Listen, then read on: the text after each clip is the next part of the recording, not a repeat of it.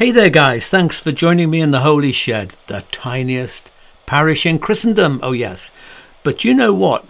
25 years ago, this very weekend, I was in one of the biggest churches in Christendom, St. Paul's Cathedral, being ordained under the Great Dome. And um, it's funny, isn't it? Well, I seem to think it's funny there. I mean, this isn't 25 years ago. Obviously, this was, I think, just before I retired from St Luke's Church, and I love the fact that our gorgeous friend Jean is uh, hiding away behind us there, waiting to make an appearance. But um, it is funny, you know. If you told me back in the days when I was a house church apostle, oh yes, all downhill since then. Uh, if you told me back then that I would land upon the steps of St Paul's, blushing, wearing a frock, I'd have thought you were completely bonkers. When the Bishop of London decided to ordain me, he said, Dave, you're going to find the Church of England very frustrating, and you'll be critical of lots of things. But I believe the Church will benefit from your criticism. He'd actually just read a copy, hot off the press, of the Post Evangelical, my first book, and said he wanted all his evangelical clergy to read it. I don't think they did, but nice idea. But, you know, it was a generous thing of him to say, and he was right. I have, I do find lots of things frustrating about the Church of England. That's not difficult. But I also have found in it a home. I've also found greater freedom to be myself with all my idiosyncrasies than I could ever have imagined.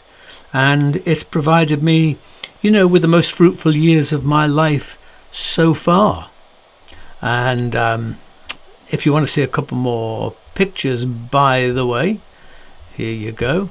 Um, I could show you lots, but you know, you can see I'm having fun. It's it's been a blast so far, and it continues to be. Uh, the picture in the top right, by the way, looks pretty pagan, and you know that's not too far off the mark. It was you can see there me and a lovely woman called Apricot from uh, Portland, Oregon, who was helping me to marry our dear friends Amy and Rob. And uh, they chose to do that in a pretty paganish way, but beautiful, up on one of the highest hills along the coast of Dorset. Absolutely fabulous day. So, you know, initially I, I never saw myself as a parish priest um, as well as working for the bishop as his chaplain for the environment back then.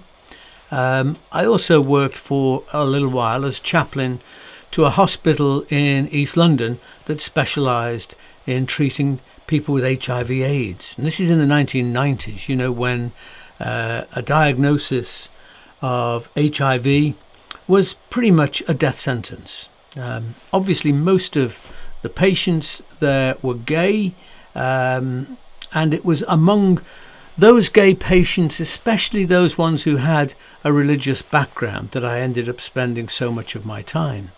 You know, these were people who had parted company with the church because because they felt condemned and rejected for something which, so far as they were concerned, they never chose in the first place.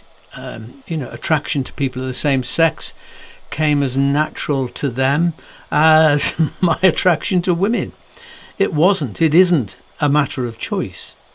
So they left the church, not necessarily wishing to, but they left with words of condemnation and hellfire ringing in their ears. And then by the time, you know, I got to see them uh, at the end of the and the end of their life was in view, some feared that perhaps it was all true. You know, fears came back to haunt them uh, and were afraid that, you know, they really were an abomination to God. And that was where so much of my work lay. In many cases, I did, thankfully, convince them that this was not true, that God loved them for precisely who they were. I helped them to find, as best I could, the voice of God's approval and love within themselves. And I also had the sad honour of taking many of their funerals, helping them on their way, now in a state of peace. Uh, with one man, Brian, however, I sadly failed to get through. He went home for a weekend after we'd had a chat for an hour or so and we'd agreed to meet on Monday when he returned, but he never did come back. Over the weekend, he took his life, tormented by this thought that, you know, the man upstairs hates me, as he put it. A more beautiful man, you know, I couldn't possibly hope to meet. He was elegant, intelligent, compassionate, lived faithfully with his partner for 19 years.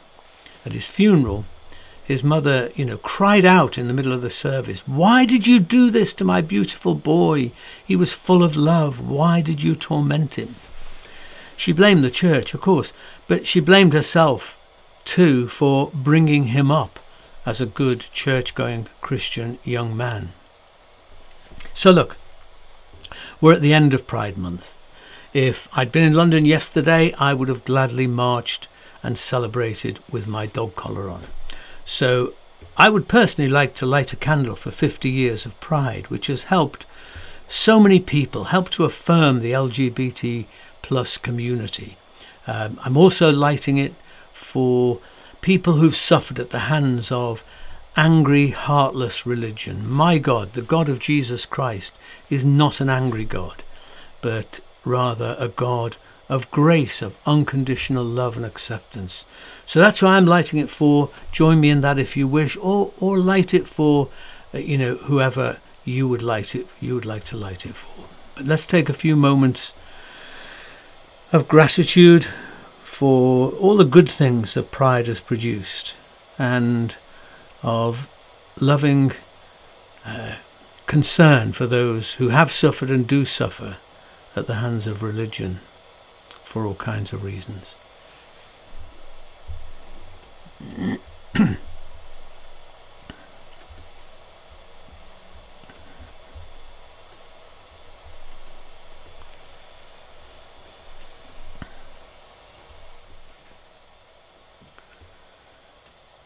God grant us serenity in accepting who we are on the inside, courage to stand and be counted when others suffer, and defiant hope never to give up imagining a world where all are at home. Amen.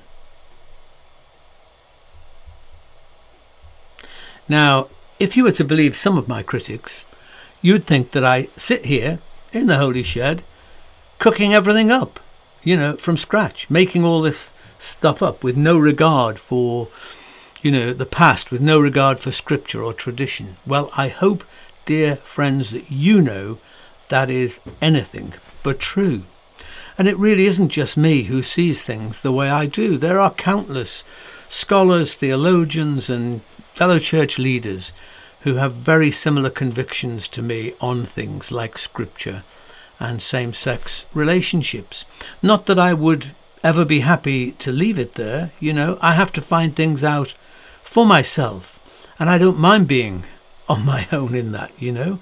I wrestle constantly with the Bible and theology and insights from the modern world until I am personally convinced, until I can express what I believe with conviction and authenticity, but also with humility to admit that, you know, I sometimes get it wrong and, you know, I have a reverse gear. I can rethink things. Long before I became an Anglican, I was influenced by a 16th century architect of Anglicanism, a man called Richard Hooker, who determined uh, famously that truth and revelation exist in a synthesis of three things scripture, tradition, and reason. Scripture, tradition, and reason. And that each of these depends on the other two and doesn't stand alone. That's an important insight. Um, and it is something which is at the core, actually, of what Anglicanism, what the Church of England really stands for. It's often called Hooker's three legged stool.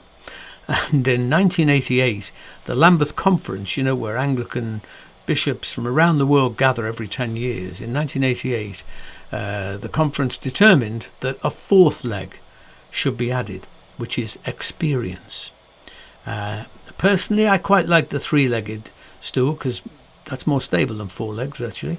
Um, and for me, experience was always part of uh, reason. But nevertheless, uh, I find this a very, very helpful insight. In that sort of synthesis, the biblical text obviously remains constant, uh, but reason and experience are continually changing and evolving through time and culture, and tradition also evolves out of an interaction between the text and contemporary expressions of reason and experience. So the Bible, you know, as a text remains the same, but the way that we look at it, the way we interpret it, will change over time because of this these these lenses, you know, of of of of um, reason and experience, and that's fed by the the kind of culture round about us. Reason is always part of reading the Bible. Whether people like to admit it or not, reason is always a factor in reading the Bible. Of course it is, because otherwise we wouldn't know what we would read. There'd be no understanding. Of course, we bring reason, and reason immediately is a hermeneutical factor. It's a tool, it's a way of interpreting the text, of giving it a, a different sort of slant or light at this time or at that time. Every interpretation is based on some form of reason, good or bad. And the church has always found fresh reasoning. Reasoning has always been a part of the, the historical ev- evolution of the life of the church. The Reformation, for instance, was a result of reason. You know, it was someone, Luther, and then many others saying, hang on a minute, um, rethinking uh, the tradition. And, um, you know, whether the Reformation did that, you know, on the basis of good or bad reasoning probably partly depends on whether you're a Protestant or a Catholic. But tradition, properly understood, is never a fixed entity. It's something that is changing and evolving all the time. Slowly, perhaps, mostly. Uh, and that's why, you know, it, it, you may not notice it. Now, I don't much like the term orthodoxy because in practice, it suggests something rigid and fixed uh, for all time.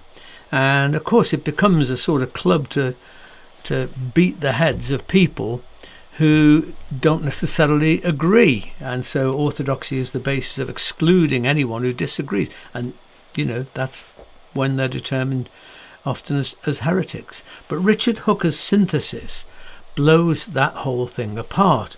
Orthodoxy in the context of, of what Hooker's saying, can't be seen as simply a body of doctrinal or moral teaching fixed for all time, passed down from one generation to the next. It has to be part of a conversation with reason and experience being very present in that conversation. Some years back, uh, Influenced by an essay by Rowan Williams, I came up with the notion of what I called progressive orthodoxy. It's in this book here, folks. Reenchanting Christianity, chapter 3, is all about uh, what I called progressive orthodoxy. Uh, Rowan Williams identified two distinct approaches to orthodoxy. The first he saw as a closed system, pre packed truth, predetermined, watertight, fixed for all time. No room to argue or disagree, no critical questions permitted.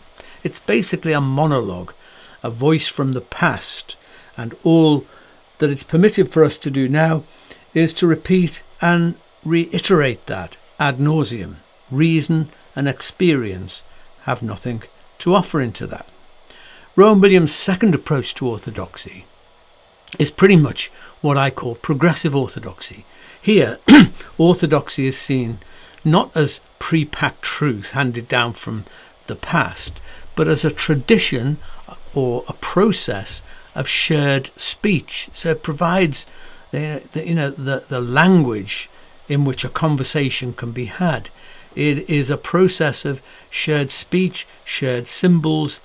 It's a living community of revelation and dialogue. that's a very different kind of approach to what orthodoxy is, isn't it? Rather than being this fixed thing for all time that you beat everybody over the head with who doesn't agree, orthodoxy as a living community of revelation and dialogue, a process that actually invites and welcomes critical questioning, um, a process which is always open to new insights. So instead of saying, this is what we believe, take it or leave it, or this is how we've always done or understood it in this place here, instead of that, we remain open to the Holy Spirit bringing new insights, fresh understandings of truth, which actually is exactly what Jesus promised at the end of John's Gospel. You know, the Holy Spirit will go on leading you into all truth. So, previous understandings of Scripture remain important, but they're now part of a bigger picture, part of an ongoing conversation, drawing on present day insights and reason, present day experiences. So, the next text, you know, the, the text rather remains alive and relevant because it's being fed by this process of, you know, reason and, tr- and, and experience being constantly added in. So instead of being turgid and locked in a tomb of rigidity, the text is liberated to become uh, a constantly um, relevant word to each generation.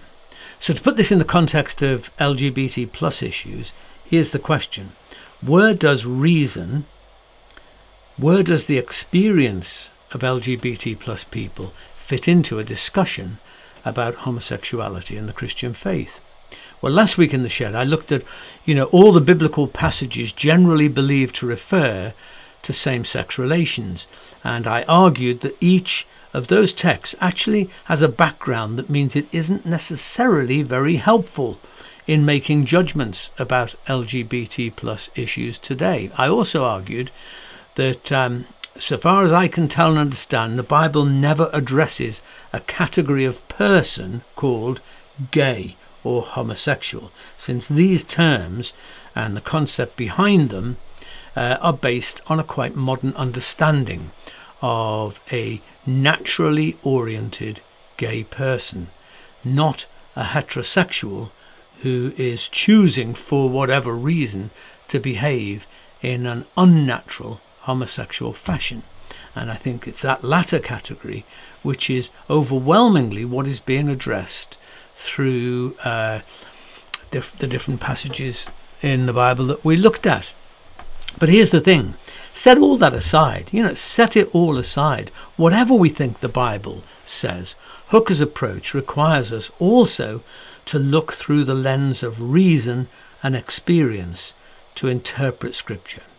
You see, look, an honest scan of the Bible tells us that women should be subservient to men. You know, if you if you're just going to approach it honestly and openly, overall the picture you get from the Bible is one of women being subservient to men. And why wouldn't it? You know, because the whole cultural slash religious background to the Bible is patriarchal. You know, as uh, Walter Brueggemann, the biblical scholar, says, he says much of the entire Bible is filtered through a rather heavy duty patriarchal ideology. he says, you know, much of the entire Bible is filtered through a rather heavy duty patriarchal ideology. The main task of the reader, he says, Brueggemann says, is to distinguish between the gospel, which is the liberating love of God at work in Scripture, and attitudes and policies that you'll find there that really run counter to the gospel, counter to that liberating love of God at work. So that's a that's an important kind of hermeneutical task that he's put before us there. He says the main task of the reader is to distinguish between the gospel, the liberating love of God at work in Scripture, and attitudes and policies that really run counter to that, that we can set on one side. In the case of the role of women in the church, you know, it's taken us a long time to get there, but now most Christians, apart from obviously, you know, fundamentalists, many of them, most people don't worry about the Bible saying that wives should submit to their husbands or that women should keep silent in church and cover their heads. Why? Why do people not worry about these things? Because reason and experience tell us that it's ridiculous and archaic for women to be anything but totally equal with men. And if I'm going to read the Bible and, you know, take these things literally, then I'm going to have to chop my head off because my head is looking around in the world about and seeing, you know, women and men together and saying, that is ridiculous. Also, reason and experience tell us that despite a cultural background which means that slavery is pretty much taken for granted across most of the Bible, that we should now oppose slavery in every form. And how about divorce, by the way? You know, the Bible takes a mostly conservative view of the matter, and yet even conservative churches seem to find ways to sidestep those uncomfortable biblical texts. And why not? You know, reason and experience tell us that not all marriages work for all kinds of reasons, that divorce is sometimes the best way forward for some people. You know?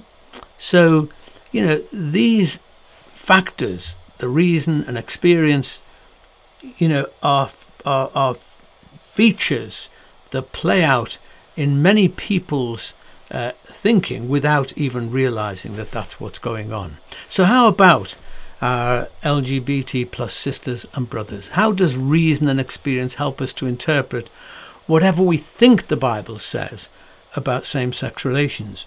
Now, I hold strongly to the fact that the Bible does not even address the understanding of sexuality available to us today. But whatever we think the Bible says, Here's my reasoning and experience. You know, I know more LGBT plus people than I could possibly number, who may never go near a church, by the way, who show me what being a kind, compassionate, decent human being is all about. I know loads and loads and loads of LGBT plus people who follow Jesus, serve and love him at least as much as I do, and strive to live out God's love in the world. I know same sex marriages, which give me, as a married heterosexual, plenty to aim for, and which reflect the divine image in the very carrying out of that relationship. And, you know, the reverse is also true. There are many heterosexual marriages and relationships that I've known over the years and still see which are abusive and controlling and reflect anything but the image of God, you know. And you know what, Shedsters? This for me, the fact that I see uh, LGBT plus friends and sisters and brothers who reflect the love of God in their lives and in their relationships, this for me counts every bit as much as any biblical argument. By this, Jesus says, everyone will know that you are my disciples if you have love for one another. Not they will know you're my disciples by your biblical exegesis. No, but by your love. By your love. Biblicists often don't seem to see this plain as day in the Bible that they are trying to defend. I love that bit in the Acts of the Apostles, where Peter quoted the Bible of God, and God, in effect, replied, Never mind the Bible, this is what I'm telling you to do. it all happened, uh, if you're familiar with the story, in a dream or a vision. And it was how God persuaded Peter that the Gentiles were included in God's plan too. Uh, I mean, it's a great story. Maybe I'll come back to that in the Holy Shed soon. But anyway, in your finding the text, Peter finally says, Aha! Aha! Now I understand that it's not about religion, that God has no partiality, and includes everyone who fears God and does what is right. I mean, that's my paraphrase, but it's it's pretty much true to the statement, you know. It's a great example of experience and reason giving a new spin to scripture. Since it's uh, been Pride Month, let me finish with an icon uh, and a story about an icon, an LGBT legend. If you've never seen the film Milk, came out, you know, it's quite a few years back now, but it's still around. Let me recommend you look at it. Sean Penn plays a man called Harvey Milk, and that's what the story's about. Harvey Milk was the first openly gay person to be elected to high public office in the United States. Milk was not a professional politician. He ran for city supervisor in San Francisco in 1977 because he felt ordinary people were being pushed to the margins by big financial interests. It takes no money to respect the individual, he said. It takes no money to respect the individual. The people are more important than roads. And although gay rights were you know, a big part of what fired him up to enter politics, Harvey Milk fought passionately for the rights of everyone and anyone, uh, you know, without a voice, including blue collar workers, the elderly, racial minorities, and of course LGBT plus people. The Roman Catholic Cardinal Juan Fresno of Chile once said, Whoever stands up for human rights stands up for the rights of God. Whoever stands up for the human rights stands up for the rights of God. Words that I think clearly echo what Jesus said in Matthew 25 when he says, Whatever you do to the least of my brothers and sisters, you do it to me. And in that parable in Matthew's Gospel about the final judgment, the only criteria at the end of the judgment, the only criteria is how did we treat the poor, the marginalized, the suffering ones, and so on. That's the criteria.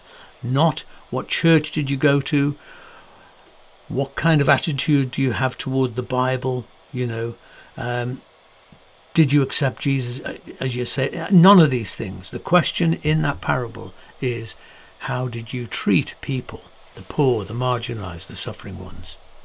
Um, this icon, I'll show you, of Harvey Milk is painted by the Franciscan Robert Lentz, who we've looked at many times in the Holy Shed, his work. On the day of his election, Harvey Milk recorded his last testament, in which he acknowledged that he most probably would die violently. The last words of his expe- ex- acceptance speech were, You've got to give people hope. You've got to give people hope.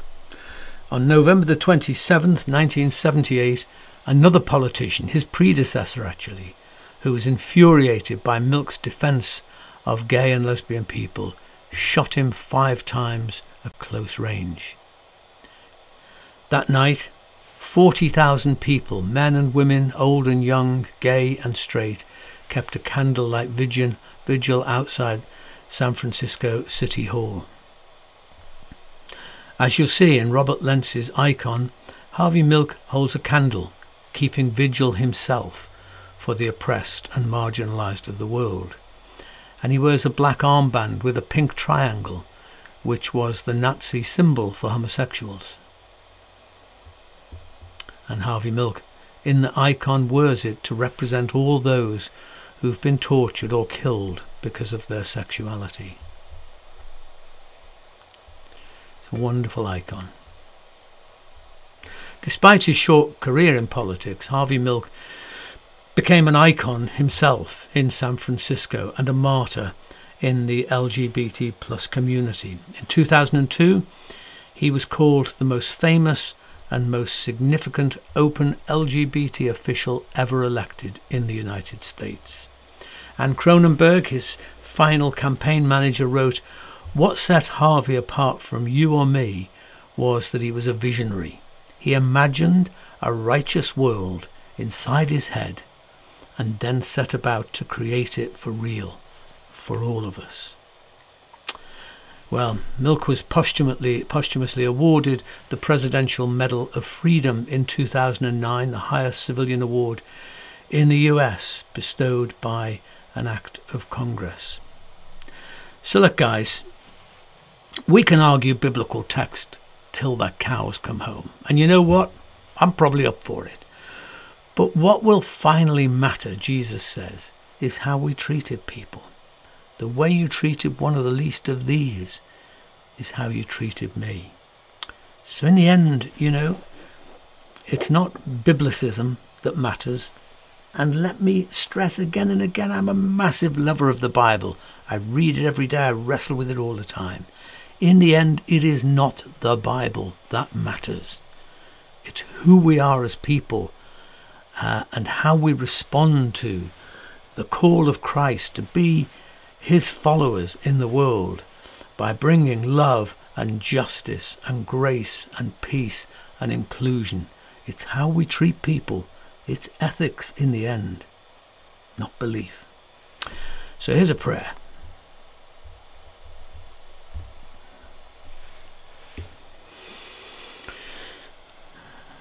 Loving God, we are grateful for the life and the example of your servant, Harvey Milk, someone who took no regard for his own well being in the pursuit of justice for all, especially the marginalized and oppressed and those without a voice. May we also contend fearlessly for a kinder, liberated, and more equal world, where people of all rainbow shades can be safe and flourish in their distinctiveness. Help us to love and value our own uniqueness without fear of how others may see or misunderstand us. And may we, like Harvey Milk and many others, be unflinching bearers of a hope that will never be exhausted, never keep silent. Amen.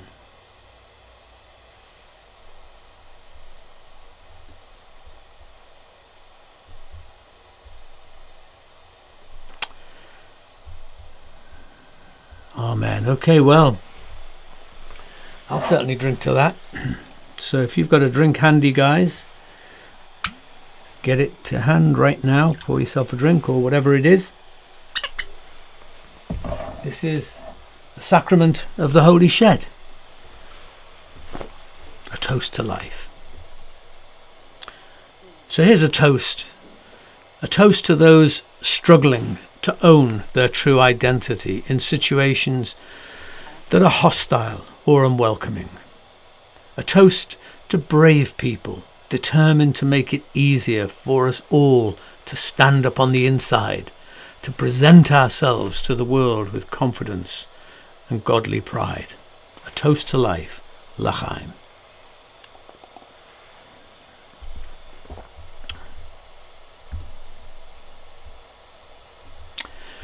Okay, well, that's just about it for another week, guys.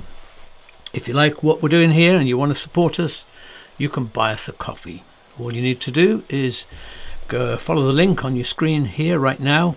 Um, it's also always at the top of the posts on the Holy Shed Facebook page. And um, yeah, we survive because of support on so many levels. Uh, and we appreciate that so much. So thank you.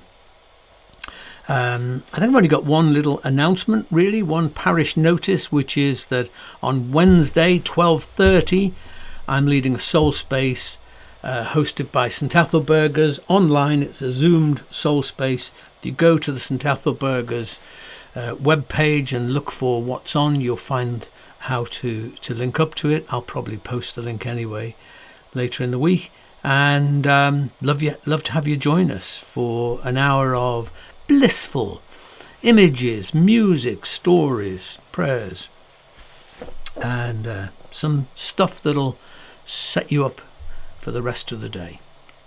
So I finish with a blessing.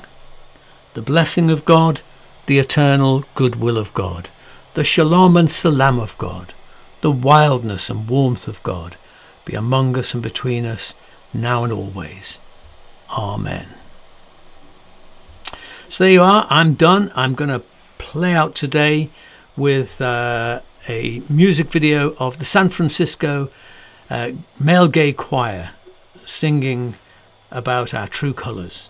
And uh, it's a it's a video that was made as an online video in the middle of lockdown, praising you know the heroic acts of people in the uh, caring professions, but um, it's it's a message that comes through to us all. We need to find our true colours and allow them to shine. So enjoy this. Uh, have a good week. Stay human. Keep on loving and caring for people round about you and yourselves. That's what it's all about. See you soon.